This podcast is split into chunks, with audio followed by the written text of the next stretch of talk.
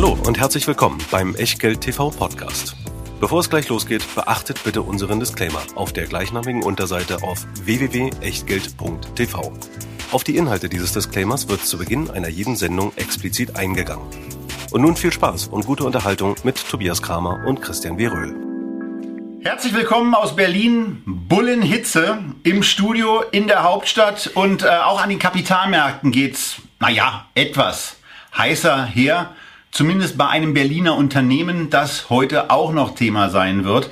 Wir heißen euch willkommen zur zweiten Ausgabe im Juni 2019 von Echtgeld TV Feedback. Und wir, das sind wie immer Christian Weröhl und Tobias Kramer. So, und weil wir keine Zeit zu verlieren haben, steigen wir direkt ein in Medias Res und in unseren Disclaimer. Ja, alles, was wir hier erzählen, kann wahr sein oder kann auch nicht wahr sein. Das ist zumindest der Disclaimer, den Kollege Kramer und ich gestern Abend auf einer Investorenpräsentation allen Ernstes von einem IR-Manager serviert bekommen haben. Ganz so äh, wollen wir es dann doch nicht machen, so banal.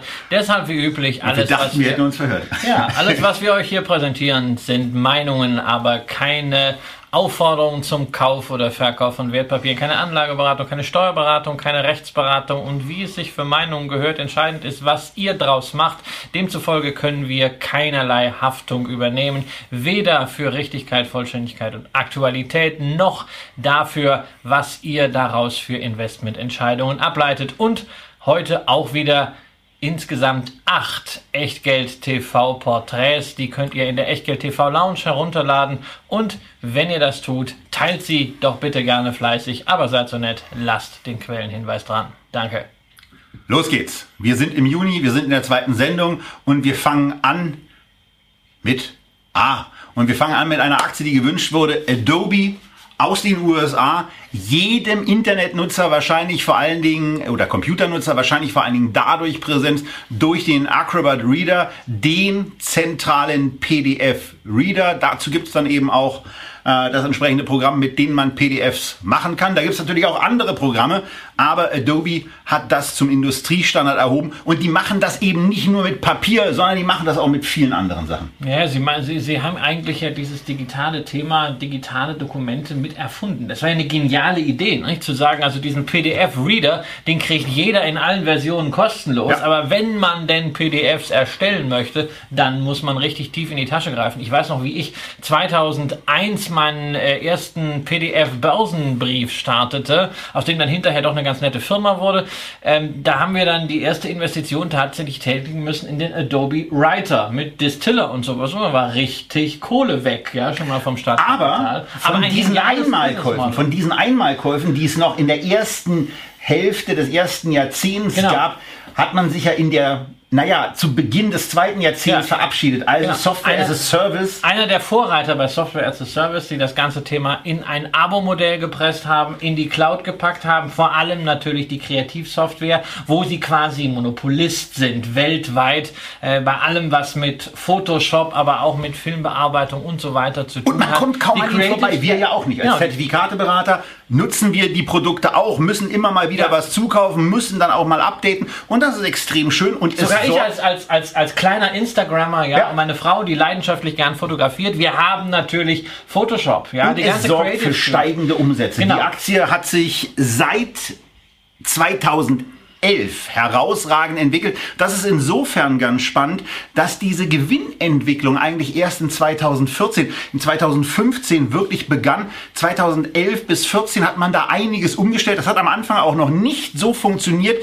wie ihr im Echtgeld-TV-Porträt sehr, sehr schön sehen könnt. In dieser Zeit, wo die Gewinne pro Aktie noch reduziert waren, hat sich die Aktie das erste Mal verdreifacht und seitdem dann noch mal knapp vervierfacht, steht jetzt bei Hoppala bei 280 Dollar bei einem ordentlich erscheinenden KGV von 50 und 35. Aber da ist eins hinter, was wir ganz toll finden, nämlich Wachstum und das ist sensationell. Ja, natürlich. Da ist, da ist Wachstum hinter und vor allen Dingen in dieser Größenordnung. Ja, wir haben ja schon mal in einer Sendung ähm, diese Rule of 40 zitiert, ja, im Silicon Valley, ähm, wo man, da, sagen wir, eine Erstkategorisierung vornimmt anhand dieser Rule of Erklär 40. Noch mal. Zwei ganz simple Parameter. Das erste ist Umsatzanstieg in Prozent. Das zweite ist Free Cashflow Marge in Prozent. Beides zusammen soll mindestens 40 ergeben, damit es überhaupt als klassisches Wachstumsunternehmen noch klassifiziert werden kann. Ähm, dass ein Start-up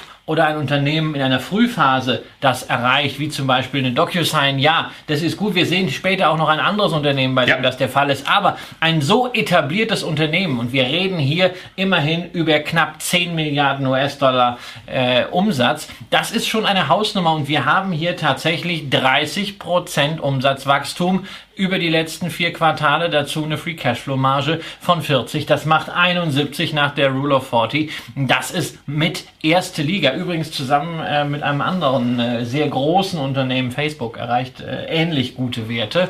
Aber ähm, dann eben auch überproportionales EBITDA-Wachstum, überproportionales Jahresüberschuss. Also das ist, ja. man guckt es sich an, man guckt natürlich auf eine Bewertung, aber man guckt auf dieses Wachstum und sagt sich zunächst mal, Hoppala. Ja, man sagt Hoppala. Man muss natürlich auch sagen, das Wachstum in der, Vergangen, in der, Vergangenheit äh, großartig. Aktuell auch das Tempo noch da, wobei natürlich der Umsatzanstieg, diese äh, 31 ähm, Prozent, die wir zuletzt gesehen haben auf äh, Quartalsbasis, auch daraus resultiert, dass man jetzt verstärkt extern äh, äh, wächst. Man hat zwei Übernahmen getätigt in den letzten zwölf Monaten, Marketo und ähm, die zweite Magento. Das eine ist ein äh, E-Commerce äh, Unternehmen, also eine E-Commerce-Plattform. Das andere ist ein Marketingdienstleister. Das heißt, man geht also jetzt in angrenzende Bereiche, mit denen man diese Marktposition, diese Marktdurchdringung, die man schon hat, versucht nochmal zu hebeln. Und das hat wir, hier gut funktioniert. Und wo, genau, und wo wir normalerweise sagen, dass das ja ganz oft bei Unternehmen ein kritischer Punkt ist,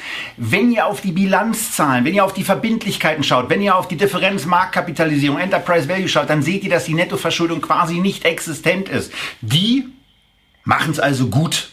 Die machen es richtig gut. Die haben eine EBITDA-Marge. Adobe hat eine EBITDA-Marge von über 35 Prozent. Da geht im Übrigen auch noch einiges. Und das gepaart, ich habe mir die letzten Quartale angeguckt, da war es jeweils ein Umsatzwachstum von über 5 Prozent. Quartal für Quartal für Quartal.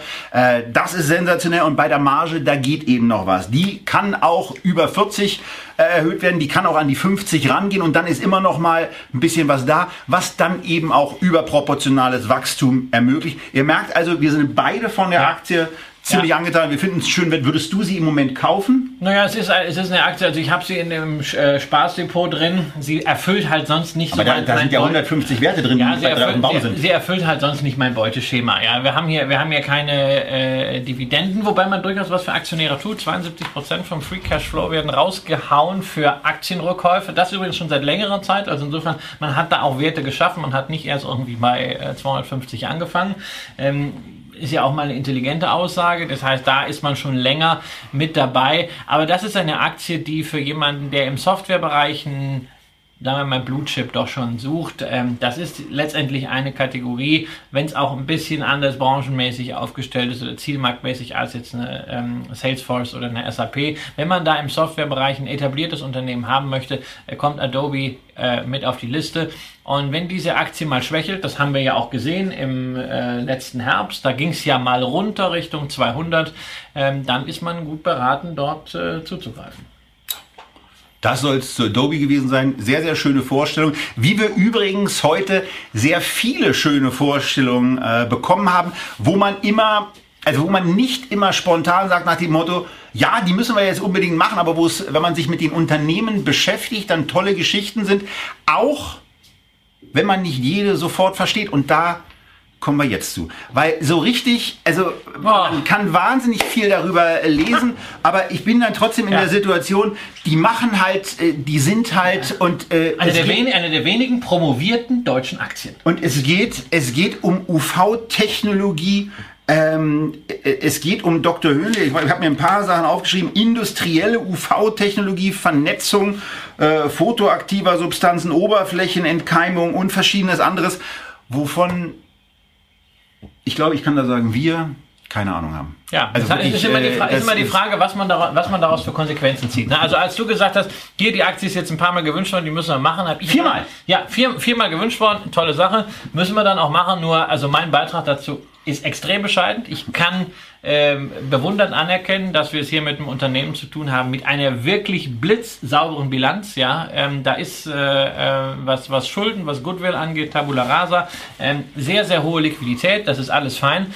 Ähm, an den Kennzahlen kann ich sagen, okay. Ähm, Dividendenadel ist es noch nicht, nachdem es mal da einen Ausfall gegeben hatte. Ähm, Ansonsten wäre halt die Frage, okay, passt es bei mir sonst irgendwie ins Beuteschema? Und da muss ich ganz klar sagen, nein. Ja, also äh, ich, ich finde das toll, solche Unternehmen, dass wir sie in Deutschland haben. Ja, also Spezialisten, äh, gerade in, in der Fertigung ist das so ein typisch deutsches Unternehmen. Aber dieses UV, das ist etwas, was mich einfach nicht interessiert und wo ich einfach sage, nö, brauche ich nicht, brauche ich mir nicht anzugucken. Äh, du hast ja ein bisschen mehr dazu angeguckt. Ich habe es mir ein bisschen mehr angeguckt, aber ich bin da natürlich, ich kann da auch nicht so sagen und äh, sich für eine Feedback-Sendung, also äh, dieses Thema anzueignen, nee, das ist, äh, das ist nicht möglich. Also es geht bei der Firma um Marktposition, es geht, also sie haben, sie führen bei sich selber äh, sieben Gründe für ihr eigenes Unternehmen an, sagen Marktposition ist top, Expansion ist gut, Technologievorsprung haben wir, wir sind ein Prozessbeschleuniger, wird gesagt und ähm, das hier kann ich nicht lesen. Dann kommen noch zwei weitere Gründe dazu, nämlich Internationalisierung und äh, starke Partner, wo ich dann sage, ja, das sind so Dinge, die man weglassen kann. Fünf Gründe reichen ja eigentlich auch. Und wenn ich den einen noch lesen könnte, dann wäre das, Investitionen in Wachstum. Äh, das ist mit Internationalisierung dann sowieso ganz gut erklärt. Also das kann man auf fünf eigentlich zusammenfassen. Was aber hier an dem Unternehmen in der Tat äh, sehr, sehr spannend ist, ist, dass sie grundsätzlich sehr schönes Wachstum haben, also überproportionales EBITDA-Wachstum, überproportionales Jahresüberschusswachstum, wenn da nicht, wenn da nicht dieses äh, letzte Halbjahr gewesen wäre.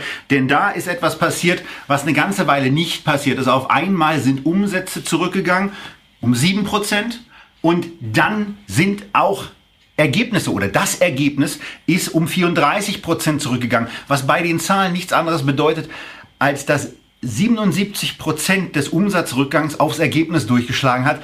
Das ist ziemlich heftig. Ist auch nur in einer der drei Sparten passiert.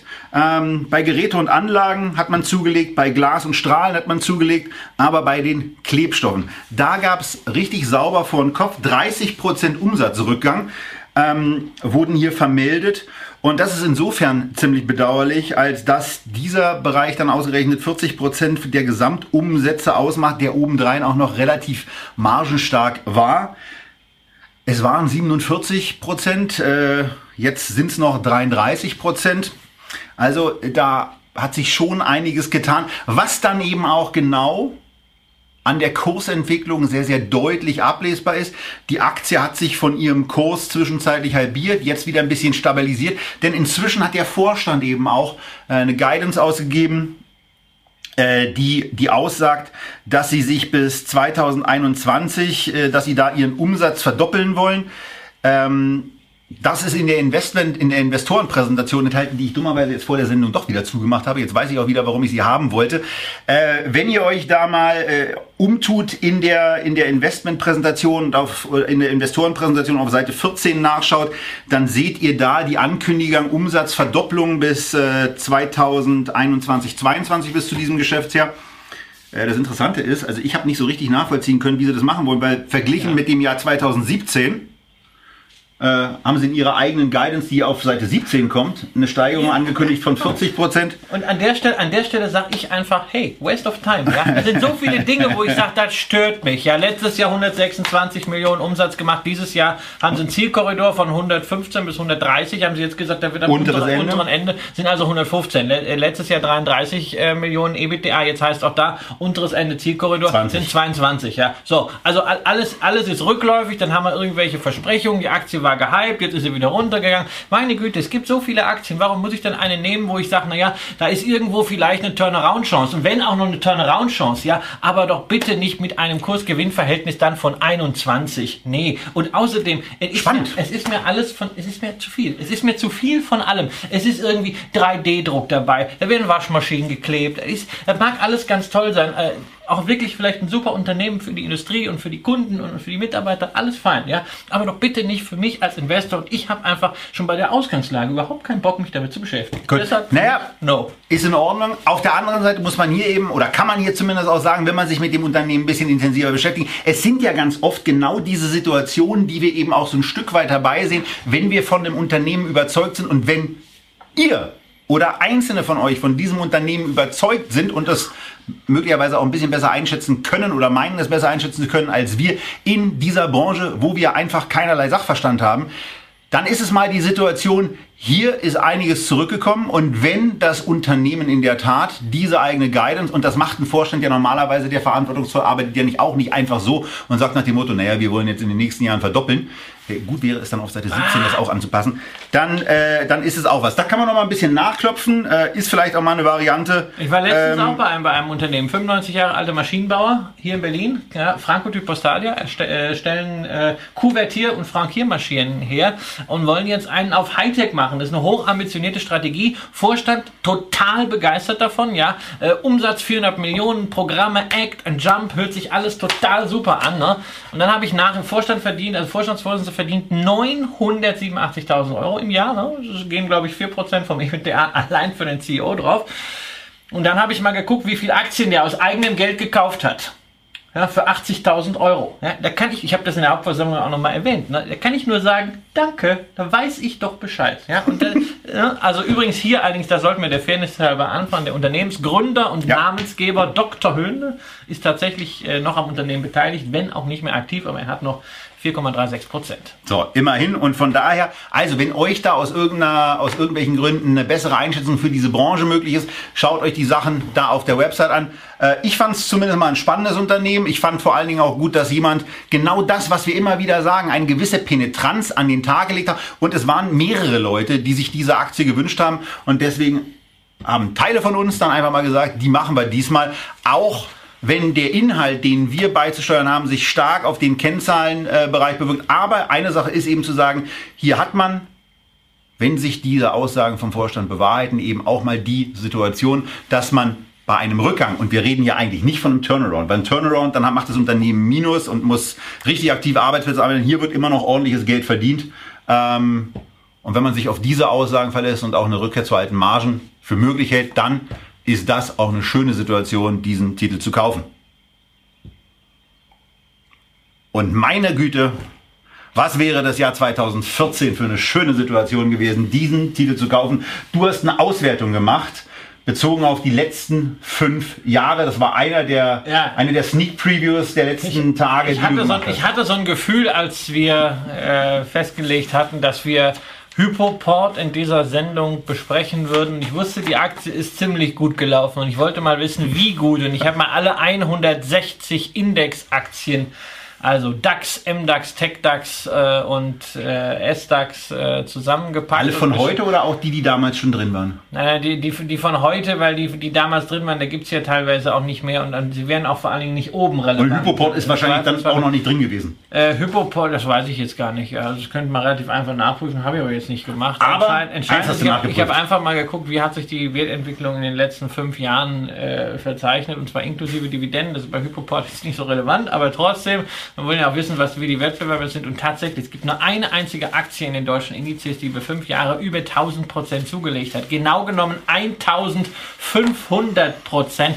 mehr als doppelt so viel wie die zweitplatzierte Nemetschek, die hat äh, 720 Prozent gemacht. Ja, und es ist in der Tat Hypoport und es ist dann auch noch ein Unternehmen aus einem ja, Bundesland, einem Stadtstaat ne, aus unserer äh, Heimat, deiner Heimat, meiner Wahlheimat, wo man normalerweise sagt, da kann wirtschaftlich gar nichts gedeihen. Ja? Und hier ist richtig was gediehen. Berlin. Ein Berliner Unternehmen. Dann auch noch in einem Bereich, der in Deutschland ja jetzt auch nicht so der Superbereich ist, nämlich alles, was mit Finanzen zu tun hat. Da denkt man normalerweise immer an die Banken. Aber, aber in einem Markt, da läuft es hier natürlich richtig und da sind die eben voll Genau, drin. Fintech. Ja, also alle reden von Fintech, von coolen Startups und was da alles in Zukunft kommt. Ähm, bei Hypoport muss man sagen, sie machen bereits. Sie haben immer wieder sehr viel kontinuierlich in Technologie, in IT-Systeme investiert. Sie haben das Ganze aber nicht mit der Schrotflinte gemacht, sondern äh, ja, wie so ein Sniper mit einer sehr, sehr schlüssigen, sukzessiven Strategie.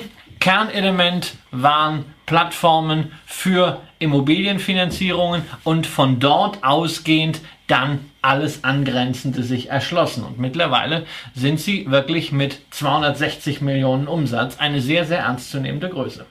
Ja, und sie machen das, sie machen das Ganze eben im Bereich vor allen Dingen äh, von allem, was um das Immobiliengeschäft herumgeht, Kredite, Immobilienplattformen, Privatkunden dabei helfen, diese Kredite zu bekommen, haben auch noch einen B2B-Arm, äh, wo sie, wo sich Vermittlungsgeschäft... Nee, ganz, ganz wichtig, sie haben einen B2B-Arm und sie machen auch Services für Finanzberater. Das ist ja ganz häufig so, dass junge Unternehmen immer damit sagen, wir wollen alles disruptieren und alle weg und diese scheiß Finanzberater und alles provisionsgetrieben, bla bla bla. Die haben sich als Partner der bisherigen Strukturen profiliert und sind dadurch natürlich viel smoother in den Wettbewerb reingegangen, als wenn man immer anfängt, alles was da ist, ist scheiße, sondern Partnerschaft bringen Mehrwert für Finanzberater, bringen Mehrwert für Kunden, für Käufer und auch für Verkäufer. Und jetzt mit hinzugekommen ist auch noch das Thema Versicherung. Ähm, und hier sehen wir eben ein absolutes Mega-Wachstumsunternehmen, was von der, von der Umsatzentwicklung insbesondere läuft. Man sieht, an den, an den weiteren Kennzahlen, EBITDA und Jahresüberschuss, die schwächer ausfallen vom Wachstum her, dass man dann eben auch in bestimmte Bereiche investiert hat. Man hat noch einen vierten Arm mit dazugenommen, das Versicherungsgeschäft, wo man sich jetzt auch umtut. Äh, InsurTech äh, ist eben die, äh, ja, ja, ist die, die, halt neue, die neue halt, Sau, die auch äh, medial halt das, das, das, das, aber die machen es eben wieder so, genau. äh, dass es dann funktioniert, weil sie haben zumindest schon mal in ihren drei Geschäftsbereichen bewiesen, dass sie das was sie dort anstellen, vernünftig und nachhaltig anstellen. Von daher eine sehr, sehr beeindruckende Geschichte. Und ein schönes Wort genannt, nachhaltig. Ja, ähm, Es wird nicht einfach Wildkohle ausgegeben, es ist eine schlüssige Strategie und das hat auch etwas damit zu tun, dass wir es hier anders als bei vielen Startups eben nicht mit einem Unternehmen zu tun haben, äh, das mit Venture Capital hochgepimpt war, sondern wir haben hier immer noch sehr, sehr starken Einfluss des Firmengründers, der auch CEO ist. Äh, Ronald Slapke äh, hat 34 30 Prozent am Unternehmen. Das ist sein Baby, das ist sein Vermögensgegenstand. Und du hast auch gesagt, er hat einen coolen Twitter. Ja, Twitter also äh, wer bei Twitter ist, Ronald Slapke, äh, unbedingt abonnieren. Gerade jetzt, äh, wenn man sich ein bisschen für das interessiert, was hier in Berlin mit Immobilien so vor sich geht oder bald nicht mehr vor sich geht, unbedingt seinen Account abonnieren für die besten Infos und auch die beste Polemik zu diesem Thema. Genau, und ich meine, an Polemik äh, hat man da einiges anzubringen bei dem, was Rot-Rot-Grün hier gerade an Ideen aufs äh, Tablett bringt. Fünfjährige Mieterhöhungssperre. Ja, ähm, man muss jetzt noch ganz schnell die Miete erhöhen, bevor die äh, genau. Senatsvorlage. Äh, Heute, am Tag, wo wir das aufzeichnen, am 12. Juni 2019, sind es, glaube ich, noch fünf ja. Tage, die für Mieterhöhungsschreiben zur Verfügung stellen. Wie gut, wie gut, wie gut dass meine Vermieter vor zweieinhalb Jahren das letzte Mal erhöht haben und damit noch gar nicht erhöhen dürfen glaube ich.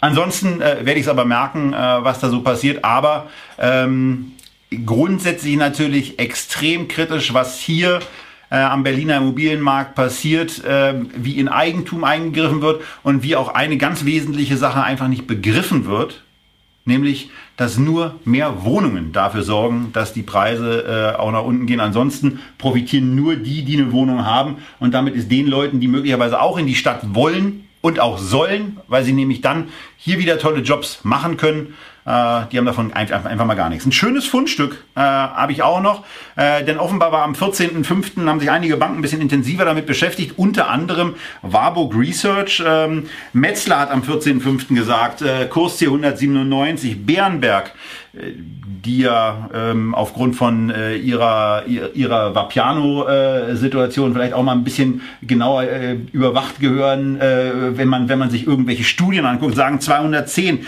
für die Überbau. Die Co-Bank sagt 207 und Warburg legt sich mit einem sehr, sehr eng getexteten Research-Dokument, was ihr über die Seite von Hypoport übrigens herunterladen könnt, heraus. Da könnt ihr dann äh, sehr, sehr viele kleine Sachen äh, lesen und ihr könnt ähm, auch äh, Dinge sehen wie diese Nettigkeit hier, die äh, Darstellung äh, der Ermittlung des Terminal Values, die an verschiedenen Stellen, wenn ich das jetzt mal hier eben groß bekommen würde, wäre das noch besser, dafür sorgen, dass man mal äh, relativ schön und übersichtlich vor Augen geführt bekommt, im Bereich, wo das Terminal Growth, das äh, Wachstum, das Unendlichkeitswachstum angegeben wird, mit welchen Bandbreiten man mit einem Discounted Cash Flow Verfahren so äh, arbeiten kann. Also in der Studie von Warburg ist zwischen 190 und 357 alles mit dabei, was nicht bei drei auf dem Baum ist, was nichts anderes heißt als, ich krieg auf Basis einer solchen Ermittlung eigentlich jedes Ergebnis hin, was ich haben will. Warburg hat sich an der Stelle, also ich will nicht sagen, dass die das nicht seriös gemacht haben, aber äh, so eine Tabelle zeigt dann eben, ähm, was man mit DCF auch für einen Schindluder treiben kann. Nein, nicht was man für einen Schindluder treiben kann. DCF ist mathematisch, akademisches, verbrämtes Nichtwissen. Punkt. Das ist es. Man hat keine Ahnung, macht halt ganz viele Formeln. Am Ende sind wir so schlau wie vorher. Das Einzige, was man hat, man hat eine Diskussionsgrundlage. Und solange alle die diese Diskussionsgrundlage nutzen, die sie auch akzeptieren, ist es ja völlig fein. Es ist wunderbar, das packt man anschließend in den Save Your S-Ordner und wenn es schief geht, kann man sagen, ja, wir haben ein DCF-Modell gerechnet. Ja, und die Zinsen sind gestiegen, ja, äh, das, genau. das Beta ist genau. gestiegen, es ist nur äh, am Ende, die Weighted Average Cost of Capital haben sich aus welchen Gründen auch immer, und da kann man alles machen. Also es, bringt, es, bringt, es bringt niemanden weiter, aber man kann am ein Ende wahrscheinlich sagen, woran es gelegen hat oder auch nicht. Wichtig ist es, was machen wir daraus? Für eine Investmententscheidung. Wir haben eine Aktie, die nahezu am Allzeithoch äh, ist.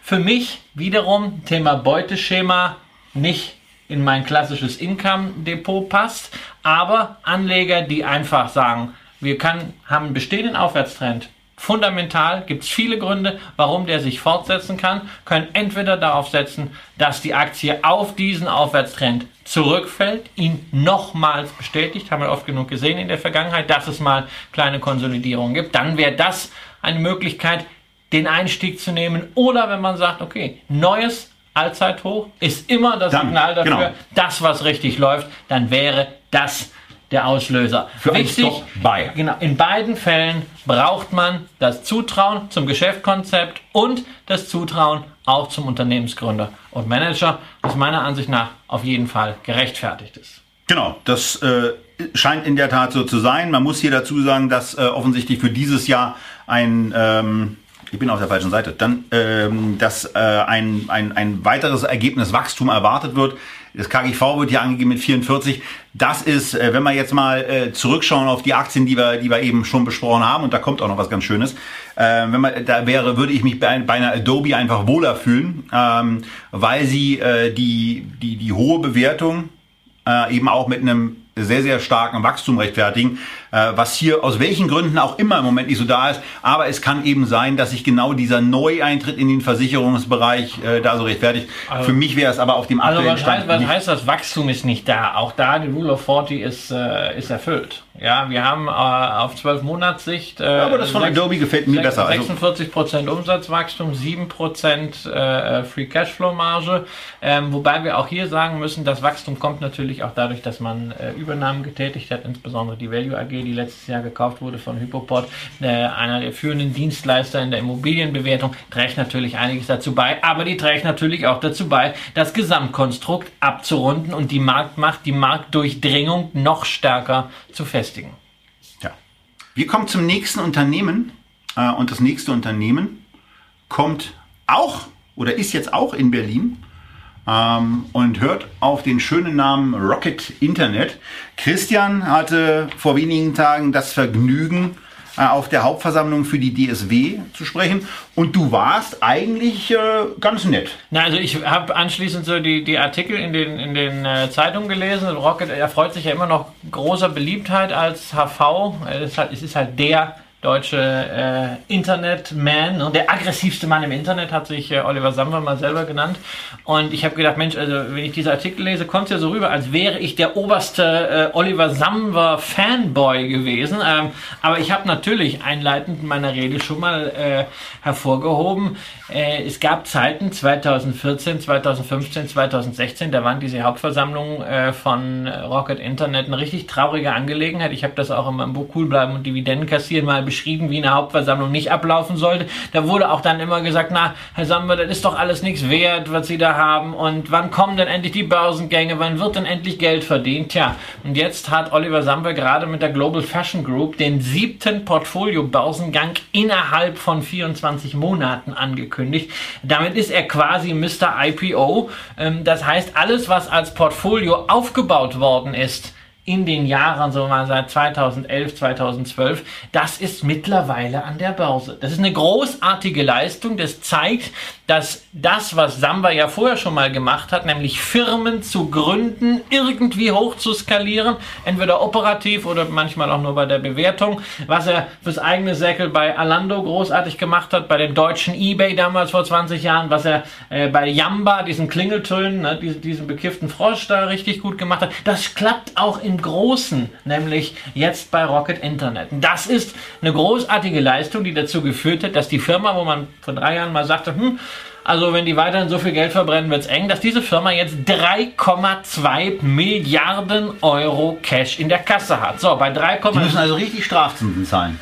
Ja, das war übrigens eine meiner Fragen auf der Hauptversammlung und äh, ähm, auch auf explizite Nachfrage hat Oliver Samwer noch einmal bestätigt, er ist ja jetzt nicht mehr nur CEO, sondern auch CFO, nachdem der Finanzvorstand äh, abhanden gekommen ist und mittlerweile Deutschlandchef von Barclays äh, geworden ist, ähm, hat er bestätigt, nein, wir zahlen keine Negativzinsen.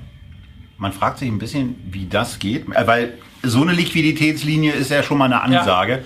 Ja. Ähm, äh, der Enterprise Value, äh, der da sieht es nach einer, nach einer Netto-Guthaben-Position von 2,5 Milliarden. Ja, also 3,2 ist die Position nicht aus der letzten Bilanz, sondern das ist die Stichtagsposition äh, von vor einer Woche. Denn es haben einige Transaktionen ja stattgefunden seit Bilanzvorlage, großartige Anteilsverkäufe. Einen haben wir hier in einer Feedback-Sendung auch ja. thematisiert, nämlich bei HelloFresh. Da ist man quasi über Nacht ausgestiegen und hat mal so, ich glaube, schlappe 270 Millionen äh, einkassiert. Schade, Dazu, dass man das bei Home 24 nicht auch gemacht hat. Genau, dazu hat man äh, äh, Jumia an die Börse gebracht. Ja. Äh, die afrikanische E-Commerce-Plattform. Übrigens de jure eine Berliner AG, aber gelistet an der Wall Street. Fulminantes IPO, 17% hat man noch. Das sind weitere 275 Millionen.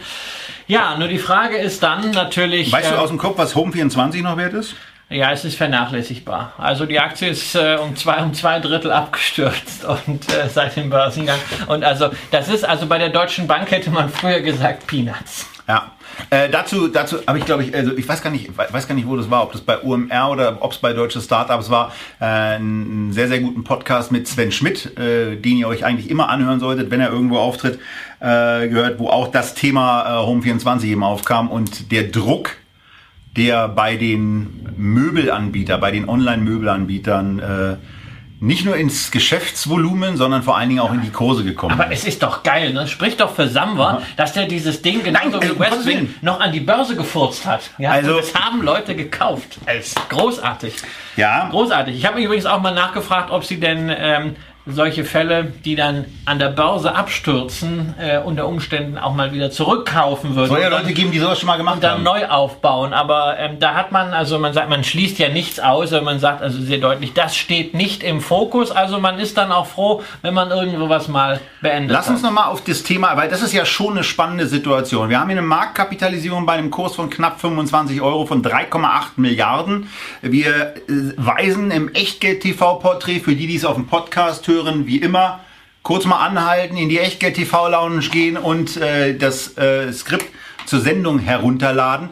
Äh, da steht jetzt 1,29 Milliarden. Wenn wir, wenn die, wenn die aktuelle Cash-Position eigentlich mit drin ist, dann sieht es eigentlich eher so aus, dass es so dass der Enterprise Value auf 790 fallen würde aufgrund der Cash-Position. Das ist ungefähr korrekt?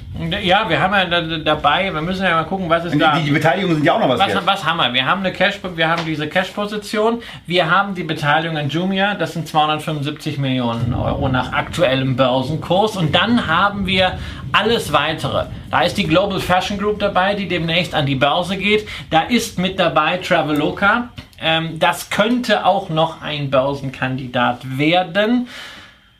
Und dann war es das. Alles, was danach kommt, sind zwar viele Unternehmen, die haben 200, 200 Tochterunternehmen, haben alleine im letzten Jahr zehn neue Geschäftsmodelle selber gelauncht als Incubator, aber in Summe ist halt die Frage, was ist das wert? Sie bewerten es, Sie bewerten es im Moment mit 1,2 Milliarden. Genau, also Sie haben, Sie haben zwei Zahlen dazu genannt. Sie haben insgesamt investiert 400 Millionen genau. in das, was da ist. Das würde dann also ungefähr die Lücke zur aktuellen Bewertung äh, erklären. Und wenn man das Ganze nach üblichen Bewertungsrichtlinien, zum Beispiel EVCA, European Venture Capital Association, durchbewertet, dann wäre man so bei 1,2 Milliarden. Sie tun sich natürlich immer schwer, diese Zahlen zu nennen. Da kommen ganz viele Disclaimer dazu, weil sie nicht den Eindruck erwecken wollen, dass man das auch im Verkauf bekommen kann. Es könnte mehr sein, es könnte weniger sein. Man darf auch nicht vergessen, da sind sehr viele junge Firmen dabei, junge Marktplätze. Sie machen viel im B2B-Bereich, wie zum Beispiel Expertly, B2B Food Group. Ähm, das sind alles Sachen, ähm, die brauchen jetzt auch noch viel Geld. Das heißt, da wird die Cash-Position auch schon mal angeknabbert. Genau, da muss noch ein bisschen was rein. Das ist ja auch schön, dass sie die Möglichkeit noch haben. Was man sich wünschen würde, ist ein bisschen was Neues und das hat Oliver Samba, glaube ich, mit einer Formulierung äh, er hatte, sehr, sehr gut er, auf den Punkt mehrere, gebracht. Er hatte mehrere Formulierungen. Formulierung 1 war sehr, sehr deutlich, aber auch bodenständig. Ich muss sagen, ich rechne ihm das hoch an, dass er nicht Chaka Chaka macht, sondern sagt, wie es ist. Wir haben mehr Kapital als Ideen. Ne? Das kennen wir irgendwie so ein bisschen von Warren Buffett. Äh, zweite Formulierung war, in der Mitte ist die Pipeline etwas dünn. Ja, also äh, Fakt ist, wenn jetzt Global Fashion und vielleicht noch Traveloka kommen, dann war es das mit Börsengängen. Und zwar nicht für die nächsten zwölf Monate, sondern für eine sehr, sehr lange Zeit. Denn er hat nochmal betont, dass es ja auch bei HelloFresh, auch bei Delivery Hero lange gedauert hat, bis diese Firmen in dem heutigen Stage waren. Es braucht sechs bis acht Jahre, bis solche Firmen etabliert sind. Und wenn wir diese Zeit nehmen und auf das neue Portfolio anwenden, dann muss ich sagen, gute Nacht, dann ist äh, der aktuelle Kurs vielleicht nicht überhöht, aber ich sehe nicht, warum diese Aktie nachhaltig steigen sollte. Und deshalb, ja, es ist schön dabei zu sein aus Berliner Lokalkolorit. Ist ja mittlerweile auch für Berlin ein wichtiges, wichtiger ja. Arbeitgeber, wichtiges Aushängeschild, was da rausgekommen ist. Ähm, aber warum man die Aktie jetzt dazu kaufen sollte, warum man dort vielleicht ein Value-Schnäppchen oder sowas vermuten sollte, erklärt sich für mich nicht. Bei mir ist es eine Position, die seit längerem im Bestand ist, die bleibt auch da. Äh, ich bin in der glücklichen Situation, dass ich sie nicht zur Emission und auch nicht zum High gekauft habe, sondern so im Bereich um die 20. Ähm, als sie da das, das erste Mal den Boden ausgebildet hat. Beim zweiten Mal habe ich mich leider nicht getraut. Ähm, aber hier muss man eben auch noch eins sagen, also auch zum Thema Genialität des Verkaufens. 40% notiert die Aktie unter Emissionskurs, 60% notiert die Aktie unter dem Höchstkurs, ähm, auf den sie am Anfang gestiegen ist. Äh, ja, ansonsten man kann, also man muss eigentlich sehr beeindruckt von dem sein, äh, was die Sambas da geschaffen haben in den letzten Jahren und in der Tat, wie sie auch trotz der ganzen Skepsis, trotz der ganzen Vorabhäme, die ihnen entgegengeschlagen ist wegen, wegen ihres Portfolios, wie sauber sie es dann an die Börse gebracht haben, dass es danach nicht mit jedem Unternehmen so unbedingt sauber gelaufen ist, ist eine andere Sache, das ist aber auch Börse. Ja, und dann äh, ist es immer besser, man steht auf Seiten der Verkäufer. das, äh, nicht der Verkäufer, sondern desjenigen, naja. der verkauft hat. Genau. ähm, und jetzt gehen wir damit mal wirklich auch wieder aus Berlin raus. Äh, und, äh, Schon wieder eine Internetfirma. Und kommen zu einem, also, also, also wirklich. Du hast mir also wirklich. 2014 45. 2015 114, 2016 203, 2017 308, 2018 477, 2019 645 Millionen US-Dollar Umsatz realisiert beziehungsweise für 2019 natürlich erwartet. Wir reden über The Trade Desk, eine Hammergeschichte, eine Hammerentwicklung, was die im Bereich von einer, äh, einem, einem quasi Einstiegstor in die Online-Werbung geschaffen haben und wie brachial und mit welchem Wachstum sich das entwickelt, ähm, so dass man bei der Bewertung eigentlich gar nichts Vernünftiges sagen kann, ähm, weil hier ist noch so hohes Wachstum und so hohes Momentum da, äh, was auch möglich ist, die nächsten drei, fünf, lassen wir es mal bei fünf, äh, Jahren äh, dieses fortzusetzen, äh, um dann auch nochmal in ganz, ganz anderes, andere Sphären äh, zu wachsen. Ähm, ich kann zu, der, zu dem Tool und zu dem Angebot von TradeDesk leider nichts sagen. Äh, wir werden äh, das hoffentlich mal nachholen können. Ähm, aber äh, das, was man, was man sieht und was sich vor allen Dingen an Umsätzen auch bewahrheitet, wenn ihr das Donnern hört, es blitzt und gewittert gerade ein wenig in Berlin, dann ist das äh, super beeindruckend. Und ähm, ja, ich, es gab nur eine falsche Entscheidung, die Aktie nicht zu irgendeinem Moment zu kaufen. Richtig. Ja, ich meine, es ist äh, vielfach so gesagt worden, seit die Google 2.0 was die Advertising-Maschine angeht. Programmatic Advertising ist das große Thema. Ähm, die KI-Architektur, die von Trade Desk äh, verwendet wird, scheint extrem leistungsfähig zu sein, mit 9 Millionen Anfragen in der Sekunde, die verarbeitet werden können. Damit also noch zielgenauere Werbung möglich, angeblich als bei Google. Großer Vorteil gegenüber Google, sie laufen sicherlich nicht in eine regulatorische Falle. Ne? Umsätze von 512 Millionen äh, Dollar. Äh, das ist nichts, was äh, den Regulator auf den Plan ruft. Es ne? ist auch nichts verglichen mit den 142 Milliarden Dollar Umsatz, die Google macht. Natürlich nicht nur mit der Suchmaschine aber, und, und der Werbung, aber trotzdem, also nur einfach mal die Hausnummer. Das heißt, die fliegen da unter dem Radar des Regulators. Sehr, sehr wachstumsstark im Gegensatz zu vielen Startups profitabel. Das ist ja auch mal ein Thema. Also die müssen nicht eine Plattform bauen und dann hoffen, dass es ihnen irgendwann gelingt, wenn sie mal die Ausgaben runterfahren, dass denen nicht auch die Einnahmen wegbrechen, was bei, bei vielen Plattformen der Fall sein kann. Sie haben nur immer Angst, es zu testen, ähm, sondern die verdienen jetzt im Wachstum äh, schon Geld, ja, haben eine ordentliche Marge. Insofern. Und und es ist ja eine Technologieplattform, es ist eine Softwareplattform, die ist da. Die haben die Leute da, die da programmieren, die diese auch weiterentwickeln können. Und wenn jetzt nicht noch wilde Neueinstellungen da kommen müssen, um die Weiterentwicklung weiter zu beschleunigen, sondern wenn man sagt, mit dem Team, was wir ja. da technologisch haben, da holen wir noch ein paar Vertriebler dazu, die das Produkt vernünftig erklären können, dann ist hier eben auch eine deut nochmal ein deutlich überproportionales Wachstum möglich, wie wir es ja auch schon so ein bisschen sehen. Aber 25% EBITDA-Marge, wenn man trotz des, trotz des extrem beeindruckenden Track Records eine Umsatzverzwölffachung in fünf Jahren, ist ja mal eine Ansage, ähm, da kann man bei der EBITDA-Marge eben auch noch deutlich was drauflegen. Ähm, und das ist dann eben auch Raum ja. für Gewinnsteigerung. Ja, wobei ich einfach sagen muss, also ich halte das nicht für seriös bewertbar. Jede Art von KGV-Kurs, Umsatzverhältnis oder sonst was führt am Ende irgendwo in die Irre. Wir sehen, es ist ein sehr, sehr starkes Wachstum da. Wenn man sich in seinem Portfolio einen gewissen Bereich leistet, wo man sagt, da möchte man Wachstumsstories haben, die einem gefallen, die man nachvollziehen kann,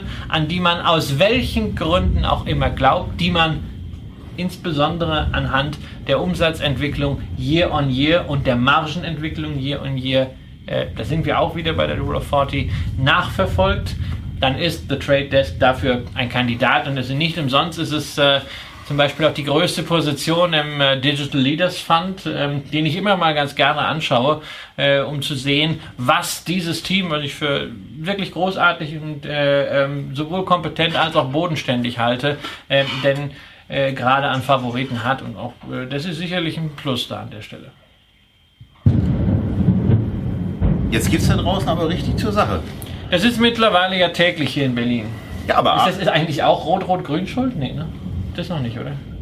Nee. Oder ist das, oder ist das also der, dafür, Zorn, dafür, ist das der Zorn des sie, Herrn? Dafür, ja. dafür, können, dafür können sie ausnahmsweise nicht. Es gibt ja dieses Lied, nicht? Äh, äh, wann es mal wieder richtig Sommer? Von äh, Rudi Carell, ja, und äh, das endet damit. ich noch einen. Schuld daran ist nur die SPD. Es gibt auch ein Bundestagszitat aus den 70ern.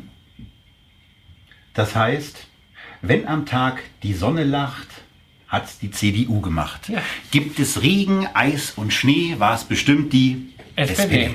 Ähm, ich weiß nicht, ich kriege leider nicht mehr hin, wer es gesagt hat, aber Google, groß, großartige, großartige Kassette. Da, gibt's, äh, da gab es einen Zusammenschnitt aus den parlamentarischen Debatten von 1976 bis 80. Großartig, habe ich als Jugendlicher äh, haufenweise gehört. Auch schöne Dinger von Schmidt und Wehner dabei. Aber wir wollen ja weitermachen und wir gehen zur vorletzten Aktie und wir sind endlich bei. mal wieder was für mich. Jetzt leg los, Christian. End, endlich mal wieder, endlich mal wieder so ein ganz simples Geschäftsmodell. Na, endlich naja, mal, es ist nicht simpel. Nein, denn doch, es ist, im, es ist im Kern ganz simpel und vor allen Dingen, ich kann es angucken. Es ist nicht irgendwelches UV, was durch die Gegend flitzt, nicht Bits und Bytes, kein Samba, an den ich glauben muss, sondern ein ganz simples Geschäftsmodell, nämlich Klamotten verkaufen. Und das auch noch extrem erfolgreich. Die Rede ist von TJX Companies.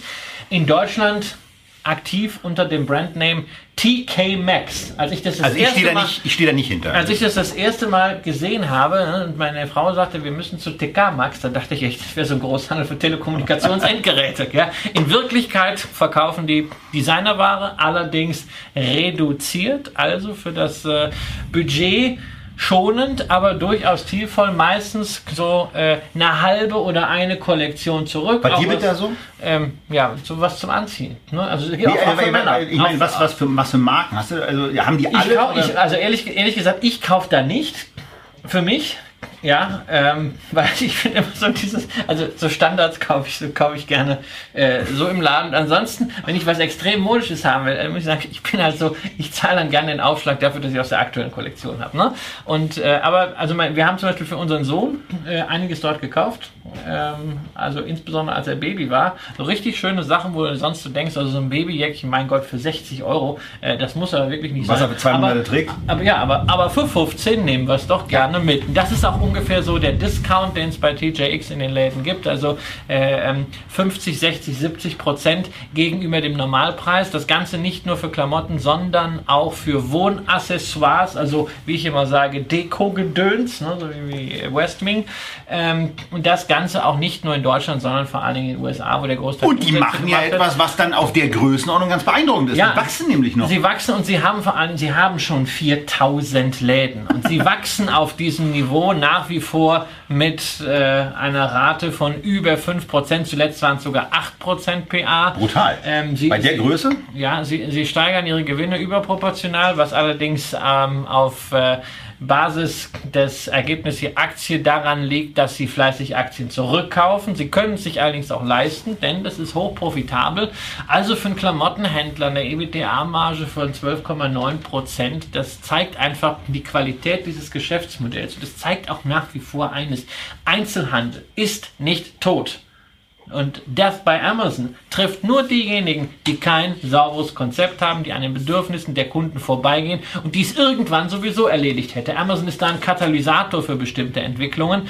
Ähm, aber das ist ein Geschäft, das sich trotz Amazon weiterhin sehr, sehr gut entwickelt hat. Ja, und von daher muss man eben schon sagen, also die Aktie ist für das, für das, für das Thema Wachstum ähm, ganz ordentlich dann bewertet. Ja. Äh, also von daher ein Kauf drängt sich da nicht unbedingt auf. Aber wenn man sie hat, dann ist es halt ein schönes Unternehmen und dann hat man es wahrscheinlich eine Weile und dann freut man sich auch darüber, dass man es hat. Wenn man wenn es hat, äh, ist es ein schönes Unternehmen. Wenn man sagt, ach naja, also irgendwie so Handel und so, also gerade auch in vielleicht wirtschaftlich schwierigeren Zeiten wird ja gerne mal äh, was vergünstigt gekauft, ohne dass man jetzt vielleicht Abstriche bei der Qualität oder beim Aussehen da machen möchte ähm, und gleich zum, äh, äh zum Teddy oder zum Kick äh, gehen möchte ähm, sind Unternehmen, die davon profitieren können. Man hat das auch in der Umsatz- äh, und Ertragsentwicklung 2008, 2009 gesehen. Da haben die sich gehalten. Sie haben nicht die Einbrüche gehabt wie klassische Fashion Labels.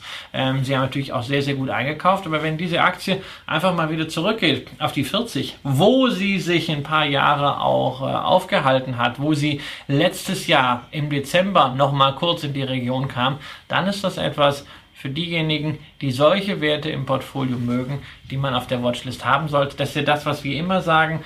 Wenn es rumpelt, ist es nicht an der Zeit, die Liste zu machen. Wenn es rumpelt, muss man wissen, was man denn kaufen möchte. insofern, gerade für diejenigen, die sagen, Dividenden sind ein Qualitätsmerkmal auch fürs Geschäftsmodell, ist das auch ein Hinweis. 23 Dividendenanhebungen jetzt in Folge, das heißt noch zwei Jahre und wir haben den nächsten Dividendenaristokraten. Und du siehst sowas, was du eben gesagt hast, das ist im Grunde genommen auch der, der gleiche Ausspruch, den man bei Dr. Höhnle auch aus dieser Sendung hätte bringen können. Wenn es da mal ein bisschen rumpelt, da hat es jetzt mal gerumpelt. Ja. Ob, was, ob, was dann, ob, ob es dann funktioniert, wissen wir nicht. Wir kommen nach TJX zur letzten Aktie äh, im offiziellen Programm äh, von Echtgeld TV Feedback 1906b. Und wir sind bei einem Unternehmen, äh, wo man sagen könnte, man sieht äh, den Wald vor lauter Bäumen nicht. Äh, wir sind Boah, bei. Was für eine Überleitung. Wir sind bei, bei Weierhäuser. Ähm, und äh, du hast ja die Recherche gemacht, dass dieses Unternehmen 50.000 Quadratkilometer, also so 55 mal Berlin, Waldfläche hat, bewirtschaftet, betreibt. Ja, 55 Mal Berlin kann man sich schwierig vorstellen. Niedersachsen hat 47.000 Quadratkilometer. Ja, also was immer, was immer euch denen, besser gefällt. Denen, man kann jetzt nicht sagen, sie, ihnen gehört Niedersachsen, denn sie haben nicht, es gehört ihnen nicht alle Wald selbst. Sie haben auch was gepachtet, aber ein großer Teil gehört ihnen in der Tat. Ja, sie sind der größte private Waldbesitzer Nordamerikas. Also bei dem Volumen auch nicht äh, weiter verwunderlich, dass es keinen gibt, der diese Dimension erreicht. Insbesondere, weil man einen sehr großen Waldbesitzer 2015 geschluckt hat, nämlich äh, äh, Plum Creek Timber. Ja, und sie bewirtschaften diesen Wald so, wie man es halt macht, ähm, nachhaltig, langfristig und damit auch zertifiziert nach allen Gütesiegeln, die es im Forestry-Bereich gibt. Ähm, nachhaltige Forstwirtschaft, ganz großes Thema, auch gerade jetzt wieder mit, mit Aufforstung, mit allem, wo wir über das Klima reden. Und da sind sie äh, über jeden Zweifel erhaben. Wem das also wichtig ist, der, der hat hier, ne, ich meine, es gibt, es gibt diese Siegel, es gibt diese Fonds und es gibt Investoren, die an diese Siegel glauben und die darauf Wert legen und den Hinweis sollte man machen. Diese Siegel, man kann ja immer, man kann ja reden, als das ganze Nachhaltigkeitsthema, Nachhaltigkeitsthema ist, ist, ist langweilig und es ist alles Greenwashing und sonst was. Aber dieses Thema bewegt Milliarden und zwar jedes Jahr Milliarden mehr. Und deshalb äh, ist es natürlich etwas, wovon solche Unternehmen profitieren. Ja, und was hat der Aktionär davon, könnte man ja fragen. Wir haben ja ganz bewusst den Anfangszeitraum auf 2008 festgeschrieben. Ähm, einfach deswegen, weil es danach ordentlich gerumpelt hat, weil Firmen ähm, in der Regel, also wenn die schon an der Börse waren und ein bestehendes Geschäft hatten, äh, da auch mal durch ein gewisses Tal gehen mussten und wir daran immer noch mal so ein bisschen nachvollziehbar für jeden von euch machen. Ja, Aktien haben auch Risiken. Äh, und da muss man auch mal was durchstehen. Wer es hier bei Bayerhäuser durchgestanden hat, der ist möglicherweise zu einem Tiefskurs von unter 10 im Bereich, naja, was werden es gewesen sein, 8 US-Dollar hätte man einsteigen können und ist inzwischen eben, naja, bei einem, bei einem Kurs von 24 mit Dividenden von im Bereich 34 angekommen. Ja. Äh, was, Viel ist es nicht. Was, was hier einfach eine Situation ist, äh, und das muss man schon mal ganz deutlich sagen, wir haben hier eine Rendite von unter einem Prozent pro Jahr inklusive äh, der aufgerechneten Anrechnung Dividende. Ja, es, kommt, es, kommt, es, kommen hier, es kommen hier verschiedene Themen dazu. Ein ganz entscheidendes Thema ist, das ist nicht so defensiv, wie man allgemein gerne glauben möchte, nach dem Motto, naja, der Wald wächst von selbst und man muss ja dann irgendwie nur ein bisschen abholzen und aufforsten. Naja, von wegen, man muss das Ganze ja auch verkaufen. Man muss die Erträge erstmal einfahren. Und da reden wir gerade in den USA natürlich als Hauptertragsquelle über Bauholz. Und der Bauholzpreis schwankt sehr erratisch, hängt natürlich auch an der Bautätigkeit, an der Konjunktur. Deswegen ging es 2008 richtig runter. Man muss dazu sagen, der Bauholzpreis hatte in den letzten zwei Jahren mal einen richtig ordentlichen Peak gemacht. Nach oben allerdings ging es jetzt auch wieder kräftig nach unten. Den Peak hat Weyerhäuser nicht mitgemacht, aber nach unten ging es dafür umso stärker. Ähm, selbst in wirtschaftlich guten Zeiten sinkender Bauholzpreis ist natürlich für das Unternehmen schwierig. Ähm, dazu kommen natürlich dann weitere Anwendungen wie Presssparen, wie natürlich auch Fertigprodukte aus Holz. Ähm, man exportiert auch, aber da ist natürlich hinter China, Stichwort Handelsstaat, jetzt auch ein Fragezeichen.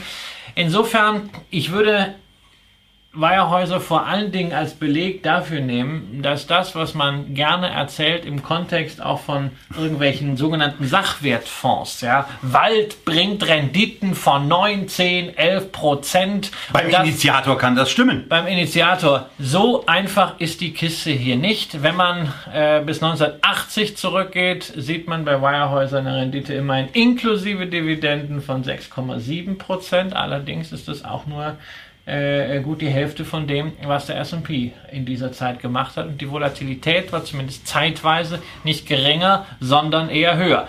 Nichtsdestotrotz, die Aktie ist beliebt, nicht zuletzt wegen ihres REIT-Status. Ähm, deswegen auch daraus resultierend die hohe Dividendenrendite, 5,8 Prozent. Aber Achtung, diese Dividendenrendite ist nicht so sicher, wie es scheint und dass äh, Wirehäuser Dividenden auch senken kann. Das wissen wir seit der Finanzkrise. Da ging es innerhalb von zwei Jahren von 98 Cent runter auf 9 Cent. Und es hat ein paar Jahre gedauert, bis man wieder neue Rekordzahlen erreicht hat. Immerhin haben sie aber über 25 Jahre gezahlt. Das ist auch Anerkennung wert.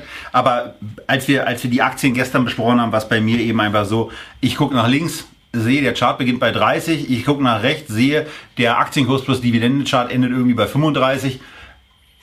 Da hat sich das Ding für mich erledigt. Ja, wobei man also auch da, äh, dazu sagen muss, wenn man einen 10-Jahres-Chart nimmt gegen den S&P, also der Absturz war natürlich dramatisch damals in der, in der Krise, 10-Jahres-Chart gegen den S&P, ähm, da ist es erst im letzten Jahr wirklich dramatisch auseinandergegangen. Man kann darin eine Kaufchance erkennen. Ich persönlich sehe die für mich nicht, bin aber in dem Bereich ohnehin anders investiert, nämlich mit einer Aktie, die wir hier auch schon mal hatten, UPM Kymmene äh, aus Finnland. Wenn ich gute Euro-Unternehmen habe, dann nehme ich die ganz gerne ins Portfolio ähm, für solche speziellen Themen, denn äh, US-Unternehmen braucht man an so vielen Stellen, wo es einfach äh, keine ordentliche Alternative in einer anderen Währungsregion äh, dann geben kann. Und damit sind wir am Ende von Echtgeld TV Feedback 1906b. Aber äh, von, von Steve Jobs hat man ja irgendwann mal gelernt, einer geht noch. In der Übersetzung aus dem Englischen war das einer geht noch. Im Original heißt es One more thing. Und das machen wir, wir heute. Wir sagen, einen haben wir noch. Und das machen wir heute ausnahmsweise mal ein bisschen anders als sonst. Ähm, denn äh, damit gehen wir jetzt mal während der Sendung äh, auch bei YouTube Live, weil das ist etwas brandaktuelles und ähm, brandaktuelles wollen wir mal ein bisschen für uns anders ausprobieren. Ähm, wir wissen noch gar nicht, wir, haben, wir haben das so kurzfristig dann final entschieden, dass wir das machen, dass wir noch gar nicht wissen, wie nennen wir das eigentlich zukünftig. Äh, das gab es bei uns, glaube ich, auch noch nicht. Aber wir gehen jetzt einfach mal, einfach mal einen YouTube-Livestream. Und deswegen bitten wir jetzt auch um Verständnis, dass wir diese Kamera, über die wir euch jetzt angucken, verlassen werden und wieder zu unserer Hauptkamera zurückgehen. Denn bei One More Thing äh, in Echtgeld TV Feedback sind wir jetzt wieder in Berlin, denn da hat sich in den letzten Wochen ja schon einiges getan äh, bei einem Unternehmen und es wurde klar, dass da einiges im Umbruch äh, zu sein scheint, nämlich bei Axel Springer. Los ging das Ganze in meiner Wahrnehmung, als es hieß, dass Axel Springer Interesse haben könnte, das äh, eBay Kleinanzeigengeschäft zu übernehmen. Das Problem dabei ist, dass bei einer dafür notwendigen Kapitalerhöhung oder äh, also dass bei einer notwendigen Kapitalerhöhung Friede Springer verwässert worden wäre, was sie nicht wollte. Ähm, und parallel dazu eine komplette Schuldenfinanzierung äh, bilanzstrukturmäßig nicht so ohne weiteres möglich gewesen wäre, ohne eine gewisse Schieflage da schon mal mit reinzubringen. Deswegen wurde darüber spekuliert, seit Ende Mai, glaube ich, ob KKR ähm, eine, ja, ein amerikanisches Haus, äh, ein Investor, äh, die, über den du gleich ein bisschen was noch erzählen wirst, ob der einsteigt. Und das wurde dann Ende Mai auch schon bestätigt, dass da irgendwas anstehen wird. Und heute Morgen kam dann die Meldung raus, über die wir gestern Abend noch ähm, äh, bei, einem, bei einem Barbesuch äh, mit, mit zwei Freunden äh, philosophiert haben, was da kommen müsste, weil man sich ja gar nicht mehr so sicher war, für, den, für wen arbeitet der Kollege Döpfner jetzt eigentlich? Arbeitet er noch für uns als Aktionäre oder arbeitet er im Moment eigentlich dafür, dass er äh, für seine 2,6 Prozent, die er, glaube ich, hält, eigentlich das Interesse hat, in diesem Konsortium vertreten zu sein, was sich jetzt andeutet. Nun also, äh, Döpfner würde ich jetzt mal da rausnehmen, weil er hat eigentlich, äh, seit er Vorstand ist, äh, gezeigt, dass er wirklich für die Aktionäre arbeitet, äh, dass alle Aktionäre in einem Boot sitzen. Äh, er hat nämlich das gemacht, äh, was ich ja von diesem Frankotyp äh, Postalia-Vorstand verlangt habe, nämlich an seine eigene Vision auch mal mit eigenem Geld äh, zu glauben. Er hat ja sich verschuldet, um Aktien zu kaufen. Ähm, ein paar hat er auch geschenkt bekommen von Frau Springer, aber er, er hat ja richtig mal in, in, die Vollen gegriffen, um diese Beteiligung von 2,8 Prozent zu haben. Und ähm, momentan ist natürlich da meiner Ansicht nach schon Interessenkongruenz äh, da. Äh, das Einzige, was sicherlich an der Meldung heute kritisch ist, ähm, zusammen mit dem Angebot gab es eine doch recht geharnischte Umsatz- und Gewinnwarnung. Über die wurde natürlich äh, heute nicht so viel geredet. Allerdings, äh, wenn man jetzt sieht, also dass die Umsätze rückläufig sein sollen, dass äh, das EBITDA rückläufig sein soll, dass die operativen Erträge noch viel stärker zurückgehen, weil man jetzt nochmal richtig investieren möchte, dann ist das natürlich schon auch so ein bisschen so ein Signal an die Investoren, naja komm, also ähm, seid doch froh, wenn ihr jetzt 63 Euro kriegt, weil erstmal wird es jetzt nicht laufen. Ähm, ich glaube eigentlich, man hat damit auch recht, weil wir haben gesehen, äh, Springer ist in der Vergangenheit mit dem Kurs sehr, sehr gut gefahren, aber jetzt muss der nächste Schritt kommen und das wird wiederum Geld kosten. Ähm, insofern kann ich es verstehen, äh, dass äh, Döpfner und Friede Springer diesen Schritt gehen, selbst wenn dieser Schritt mir natürlich sehr wehtut, auch aus Sicht der Börse. Du sagst, du verkaufst. Ja. Einen großen Teil. Ja, also für mich ist das natürlich eine sehr sentimentale Sache. Ich habe meine ersten Springer-Aktien 2007 gekauft, nachdem ich mein Unternehmen an Springer äh, veräußert hatte. Und äh, insofern, ähm, ja, ich liebe auf diese Aktien gar nicht so dolle da. Irgendwie da äh, um die 40 für bezahlt. Aber gut, mit Dividende kann man davon leben. Und ja, ich werde also jetzt aus einem großen Teil meiner Position rausgehen. Ähm, ganz einfach, ähm, wenn einfach so eine Übernahme da ist, weiß ich ja nicht, was kommt. Und dann, ich habe einmal in den letzten äh, äh, zwei Jahren den Fehler gemacht, gegen diese Regel zu verstoßen. Bei der nämlich, ersten Aktie, die wir hier genau, bei Echtgeld TV genau, überhaupt nämlich, mal gekauft nämlich haben. nicht das zu machen, was ich zum Beispiel bei äh, Energias de Portugal gemacht habe, äh, was ich auch bei SodaStream gemacht habe. Wenn es um die Übernahme geht, raus damit. Es war die Ontex, ja, und ich könnte mich heute noch auf Deutsch gesagt in den Arsch beißen dafür, dass ich nicht damals bei 28 rausgegangen bin und mich jetzt immer noch mit dieser Aktie herumschlagen muss, weil es macht keinen Spaß, nicht wegen des Kurses, sondern wegen des Managements. Ist aber hier nicht das Thema. Und da ist für mich einfach die Entscheidung, ich gehe an dieser Stelle raus, werde das auch irgendwie in den nächsten Tagen über die Börse machen, weil ich will nicht mit diese gelockten Aktien und sowas. Also ich werde das äh, sukzessive da mal ein bisschen rausverkaufen. Werde ich übrigens auch bei einem anderen Übernahmedeal machen, der jetzt gerade läuft äh, oder angekündigt wurde, nämlich Raytheon, eine meiner Rüstungspositionen. Lass uns bei Springer bleiben. An, äh, United Technologies. Deswegen gehe ich raus, aber ich halte natürlich eine kleine Position übrig, weil ich will weiterhin äh, zur HV gehen. Ich will weiterhin die Möglichkeit haben, äh, Herrn Döpfner und Frau Springer die Hand zu geben. Und das und ist ja das Ding. Und, und, äh, und, dabei zu bleiben. Also so wie ich den ganzen Deal jetzt verstehe, äh, den, den Audiomitschnitt, äh, den habe ich mir noch nicht anhören können heute. Aber so wie ich es verstehe, ist es ja so, dass ähm, ein, ein Delisting im Moment gar nicht geplant ist, sondern man erstmal gucken will, wie, wie viele Aktien werden jetzt eigentlich ja. angedient und man natürlich dann in dieser langfristigen Strategie KKR, Friede Springer, Matthias Döpfner, die sich da ja auf ein Pooling verständigt haben. Und zwar auf ein Pooling, äh, bei dem Friede Springer auch noch ähm, im Grunde genommen äh, eine Art Vetorecht hat. Sie muss zustimmen, damit dieses, damit dieses Konsortium äh, ja, einheitlich damit agiert. Wird das all, damit wird das alles so unglaublich umständlich. Und ich mag Aber die, das, Kern, die, Kern, die Kernaussage von dem ja. Deal ist doch, hier kommt ein großer amerikanischer Investor, der in dem Bereich Erfahrung hat, der steigt jetzt zu 63 Euro ein und hat ja normalerweise eine Renditeerwartung fünf Jahre. Ähm, der ist ja nicht so bescheiden wie ich, wo ich sage, wenn ich in eine Aktie investiere, möchte ich in fünf Jahren eine realistische, ein realistisches Kursszenario von 100 Prozent haben. Die haben ein höheres Szenario. Äh, die wollen damit mehr verdienen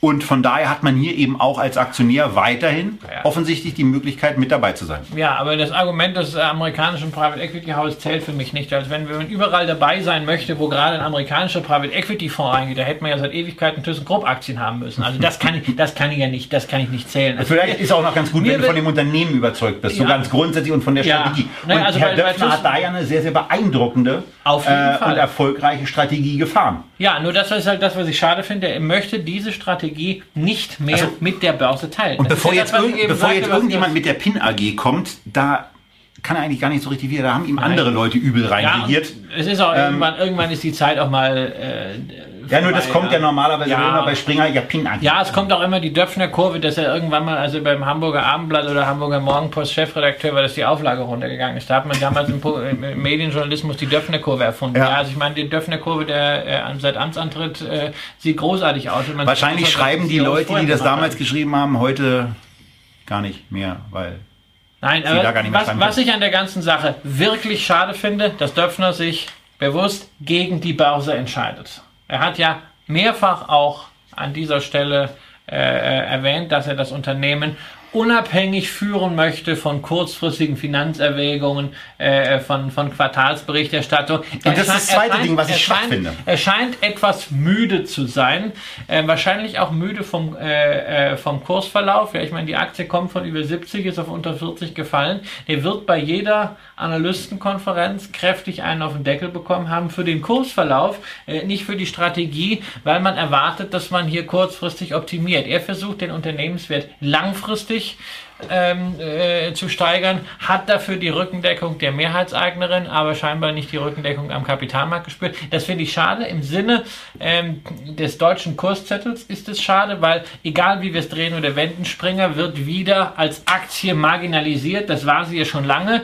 Das Unternehmen war immer groß, aber es war sehr häufig nicht wirklich handelbar. Wenn wir uns erinnern äh, an den großen Kampf damals vor 20 Jahren zwischen Friede Springer und Leo Kirch, der ja teilweise auch 40 Prozent der Anteile hatte, der gab, war Springer in keinem Index, weil kaum Aktien liquide handelbar gewesen sind. Da werden wir wieder hinkommen. Das tut auch dem Kurs nicht gut und das ist eine Situation, die ich nicht möchte. Deshalb, to cut the long story short, ich werde den großen Teil meiner Springer-Aktien verkaufen, aber auf jeden Fall natürlich was behalten, um weiterhin bei einem der großartigsten HV-Events, die es in Berlin gibt, äh, dabei zu sein und zumindest einmal im Jahr die Chance äh, zu haben, Herrn Döpfner äh, live zu erleben. Ja, und also ich persönlich, äh, nach dem, was ich mir jetzt so angeguckt habe, werde tendenziell nicht verkaufen. Wie gesagt, mir gefällt diese Aussage eben auch nicht, ähm, dass man, dass man sich, und man hat sich ja für den Kapitalmarkt irgendwann mal entschieden, dass man äh, nicht weiterhin diese Kommunikationsmühen da auch aufnehmen, äh, auf sich nehmen will und auch eine langfristige Strategie äh, erklären möchte. Denn ich bin schon der Meinung, dass man auch Anlegern langfristige Strategien erklären kann. Ähm, nicht zuletzt deswegen habe ich die Aktie im Januar bei der Aktie des Monats äh, als Vorschlag gemacht bei umgerechnet ungefähr mit der Dividende, die man bekommen hat, bei knapp unter 50 Euro. Ähm, also von daher, das, das ist eben ein Unternehmen, äh, was vor allen Dingen abseits dieser sehr, sehr stark emotionalisierenden Tageszeitung Welt und Tagespamphlet Bild äh, eben eben äh, zu Reaktionen provoziert. Das haben wir bei der Sendung auch an den Kommentaren gesehen. Äh, ich sage im Moment, ich habe hier eine, eine Chance, bei einer langfristig ausgerichteten Strategie dabei zu sein. Es kann sein, dass ich eine kurzfristige Trennung trotzdem noch mache, äh, in der Erwartungshaltung, dass ich in der Tat nach dem Abschluss des Angebots der Kurs auch mal deutlich reduzieren kann. Das hat man ja bei der einen oder anderen Aktie auch schon mal erlebt, wenn ich an Puma denke zum Beispiel die ja dann übernommen wurden und wo der Kurs ja auch abgerauscht ist und ähm, äh, wo man dann die Gelegenheit hatte, auch in ein Unternehmen, was ja trotzdem gut war, wieder Ja, man hat es bei anderen Unternehmen auch gesehen, dass äh, dann aber der Kurs immer gehalten wurde und zu der, zu der eigentlichen Übernahmeofferte äh, immer noch weitergekauft wurde. Also äh, WPP hat das eine Zeit lang mal bei Syzygy gemacht. Ja, ähm, WPP und Syzygy hatten wir, glaube ich, auch schon beide in. Syzygy weiß ich nicht, aber WPP Syzygy hatten wir auf jeden weiß ich Fall. nicht, aber WPP hatten wir und Syzygy ist halt auch so eine Aktie, die ich mal vor langer Zeit gekauft habe und ähm, wo ich eigentlich äh, ja von der von der Dividende ganz gut leben kann und solange ich sehe, dass das da läuft, mache ich mir da sehr wenig Gedanken drum. Okay, das soll es also zur Axel Springer Aktie gewesen sein, ja. oder? Wir sind dann nämlich auch durch mit der heutigen Sendung, sagen Danke fürs Durchhalten. Ähm, äh, danke auch an dich fürs Durchhalten. Wir sind beide jetzt, glaube ich, ganz schön derangiert. Ja, ja, du siehst besser aus als ich. Äh, ich tropfe bereits. Ja, ja, also wir werden, wir werden gleich unser traditionelles ähm, Echtgeld-TV-Abschlussbier trinken. Äh, wann es die nächste Sendung gibt, das wisst ihr inzwischen, das erfahrt ihr über unseren E-Mail-Verteiler. Der Nils informiert euch rechtzeitig, wenn wir ihn ordentlich gebrieft haben. Das hat in den letzten Wochen nicht so regelmäßig geklappt, aber ihr kriegt dann auf jeden Fall eine E-Mail von uns, äh, seid hoffentlich dann wieder mit dabei. Nächste Woche, das kann ich jetzt schon sagen, ähm, für die, die live zuschauen, wird es keine Live-Sendung geben. Für die Leute von euch, die die Sendung auf YouTube gucken, äh, da wird es in dieser Woche, äh, in der ersten Laufwoche, wird es eben keine Live-Sendung geben, weil wir nächste Woche wieder mal ein Interview haben. Das werden wir nicht live übertragen. Nein, auch nicht auf YouTube, äh, weil wir alles mögliche an Kameraequipment brauchen. Da werden auch die iPhones zugehören. Ähm, denn wir werden wieder einen Gast haben, nämlich Roger Peters wird zum zweiten Mal kommen. Wir werden wieder über Nebenwerte reden und ähm, wahrscheinlich auch über den ersten FC Köln und bei der Gelegenheit dann auch über Hertha BSC und bei der Gelegenheit natürlich auch über den FC Union. Ähm, ja, über deinen komischen FC Bayern vermute nee, ich auch. Ich habe mir jetzt zum Ziel gesetzt, ich muss, in, bis mein äh, Sohn drei ist, muss ich aus ihm einen ordentlichen Union-Fan gemacht haben, damit er seinen Paten dann noch schön ärgern kann. Das wird nicht passieren. Und Julian, niemals vergessen, Julian wird, Union. Julian wird sowas von Herr Tana. Äh, das, Er mag äh, rot. Ja, dann äh, soll er Feuerwehrautos sammeln. Ähm, Das und, tut er Äh, richtig so. Äh, aber die Vereinsfarben sind blau-weiß, keine anderen. Wir wünschen euch wie immer einen schönen Abend oder wenn ihr die Sendung auf YouTube geguckt habt oder als Podcast gehört habt, da wissen wir ja nicht wann, einen schönen Tag. Vor allen Dingen gute Aktiengeschäfte und bis zum nächsten Mal bei Echtgeld TV.